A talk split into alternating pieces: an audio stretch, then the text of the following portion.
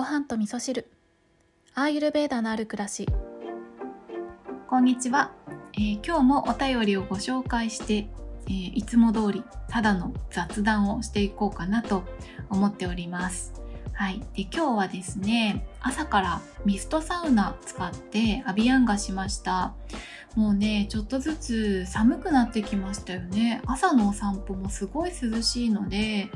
えー、っとねちょっとね時間を遅めにずらしましたね。そう。あの本当はいつも遅めに行きたかったんですけど夏の暑い間は本当にあのー8時以降とかになるとだいぶ道路も暑くなっちゃうのでねりーちゃんの足やけどしちゃうなと思ったので早めに行ってたんですけどもうね全然今は8時半でも9時でも行けるかなって感じなのでゆっくりゆっくりお散歩に行くことができています。ねだからどんどんねこれから寒くなってくるということでアーユルベーダ的にはまあ冷えに気をつける冷えと乾燥に気をつけるということで、えーバータがね高まってくる季節と言われておりますので冷え対策乾燥対策しっかりやっていきたいというところで、えー今朝はサウナ with アビアンガを楽しんだところでした。はい、で昨日の夜の話なんですけど昨日の夜は、えーポッドキャストを、えーアップロードしながら私はおにぎりを食べてました。もう夜中の12時ぐらいだったんですけどね。で大体いつも私夕飯は、えー、と5時半とか6時ぐらいにおにぎりを食べて済ませるってことをするんですけどでもさすがにね5時半とかにおにぎり食べて夜の12時とかまで何も食べないでいると、うん特に昨日はね結構お腹ペコペコになっちゃってもうなんかペコペコすぎて辛いお腹痛いみたいになってきちゃったのでもうしょうがない食べるかと思って、うん、食べたんですけどでもねそれは食べてすごく正解でしたね、うん、次の日の今朝の便の状態も、えー下ごけの状態とか見てももう体的には大丈夫でしたよってことを教えてくれた感じだったのでやっぱりねそのあたりも臨機応変に体の声をちゃんと聞いてかたくなに何時から何時は絶対食べないんだって決めるよりは、えーちょっとね体をちゃんと甘やかすというか体の声を聞いてちゃんと反応してあげるってことでね、えー満たしてあげるってことをすごい大事だなってことをね感じておりました。ね、ちょうど昨日の話は消化力のねお話をしたりとか夜はちゃんと寝た方がいいよねって話をしながらねなんか言ってることとやってること違うじゃんって思いながら自分で突っ込んでんでたんですけど、まあ、そんな時もね毎日じゃなければいいかなって思っております。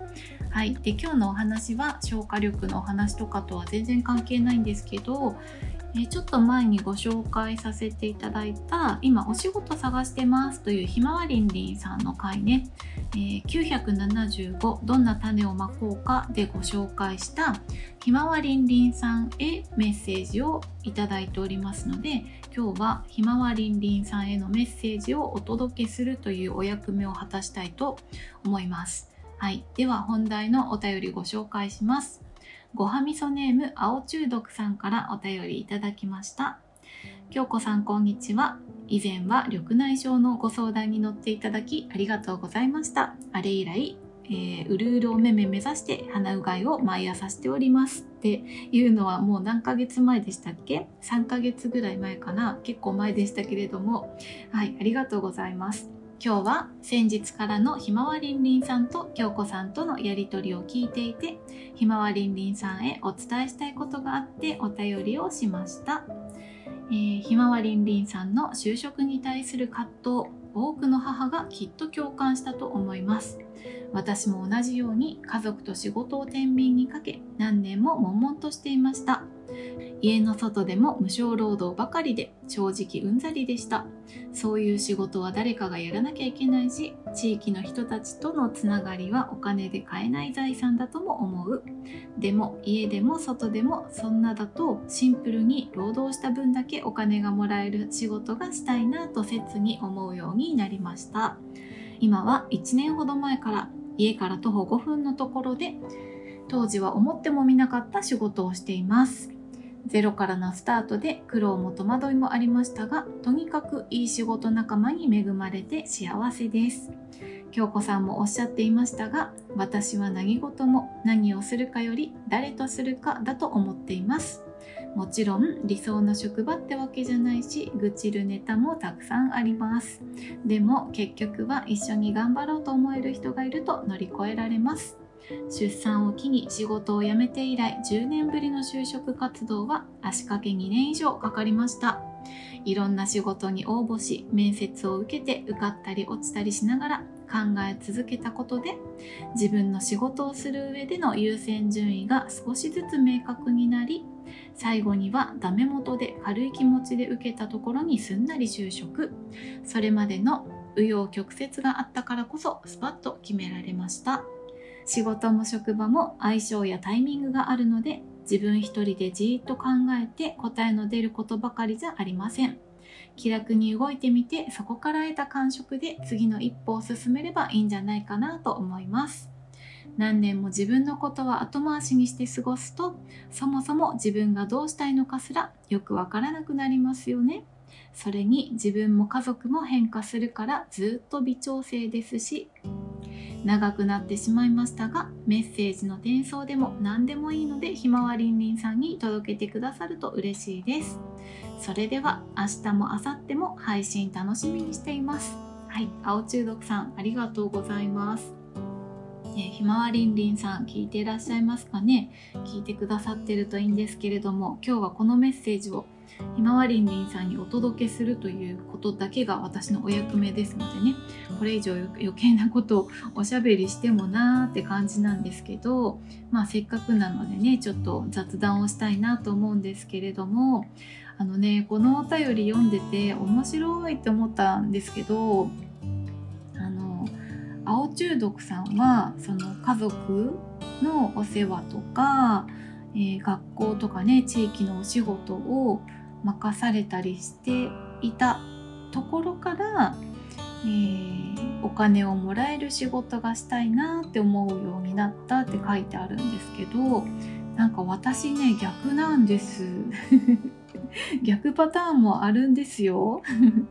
なんかお金をもらえる仕事をずっとしてきてで別にお金もらえるから一生懸命やってたわけじゃないんですけどそれそれは私がやるべき仕事だと思ったから一生懸命やってきたんですけどでもやっぱり多分一緒なんですよね。青中毒さんと一緒で 自分のことはさておき仕事の方を大事にしちゃってたから、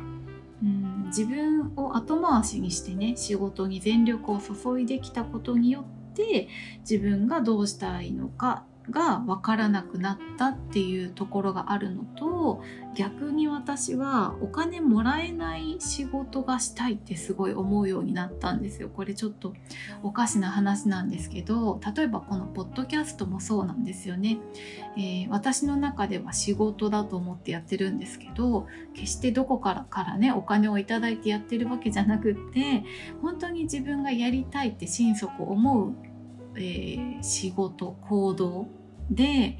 えー、見返りを求める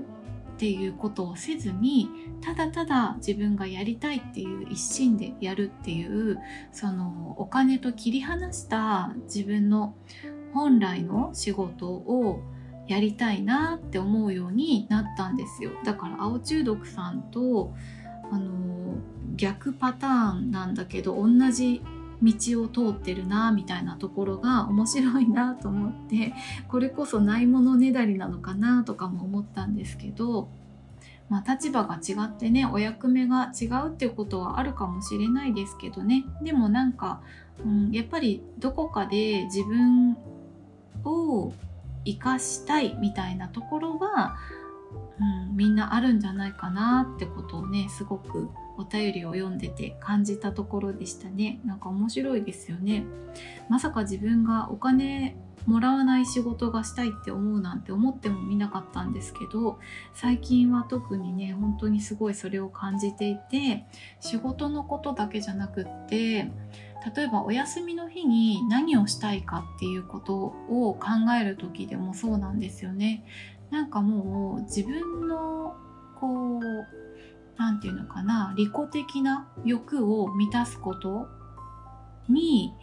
えーと時間とかお金を費やすことに最近ちょっと飽きてきちゃって飽きてきたっていうのかなんかその自分の利己的な欲を満たすためにお金を使ったり時間を使ったりしている自分に嫌気がちょっとさしてきたってとこがあってなんかもっと人の役に立てないかなとかなんかもっと自分を活かせないかなっていうことをいつも考えるようになったんですよね。そうだからそれと、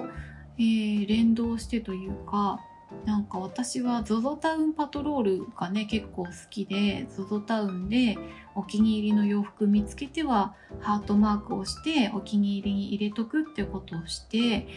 してきたんですけど、まあ、今でもそのお気に入りの洋服を見るのは好きなので、まあ、こういうのかわいいなとかこれいいなって思ったのはお気に入りするっていうのはやるんですけどでもなんかそれを手に入れたいなってあんまり思わなくなったですよね。なんか買おうかなって思っても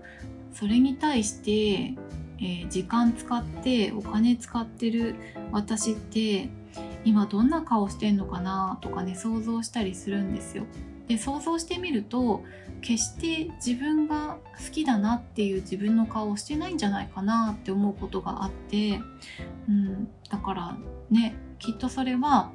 自分自身がそういう行動で輝くってことを輝くことはないってことを知ってるからなんじゃないかなって思ったんですよね。そうだから自分を客観的に、えー、見るえ見るまあ、見ることはできないんですけど見たとして自分がもっとキラキラ輝いているようなことに時間とお金労力を使いたいなってすごくね最近思うようになりましたね。ちょっとお便りからずれちゃいましたけど。はい。ちょっと青中毒さんのねお便りに戻りますけど、えー、そうそうお便り読みながらね学校や地域の仕事を任せることが任されることが多くとかねってとこでいいな私やりたいなって思いながらねお便り読んでたんですよ。ね。だからやれって言われたらやりたくないけどやれっていう話が絶対回ってこないだろうなっていうことがやりたくなるっていうのがね面白いですよね。そうだからね子供がいると地域とのつながりって結構できていくと思うんですけど子供がいないだけでなかなかね地域のコミュニケーションにね参加していくことが難しかったりするんですよ。私が住んでる地域もあの結構下町のね文化が残っているので、えー、お祭りのシーズンとかはみんなで8匹て、えー、なんか年末とかだったらお餅つきやってたりとかうんなんかおみこし担いだりとかしたりしてるんですよみんなで。ねそこに是非私は参加したいタイプなんですけどね、子供がいないがゆえになかなかそういうところに入っていくきっかけがないんですよね。だから私からしてみるとちょっと羨ましいぞっていうとこはねありますけれどもね、うん、まあまあ多分ねこれは詰まるところそうですね自分でやりたいと思ったことに力を注ぐそして、えー、何かそこで満足したいということがあるっていうことですかね。うん、立場が違えどみんなそうなんじゃないかなってことをね感じました。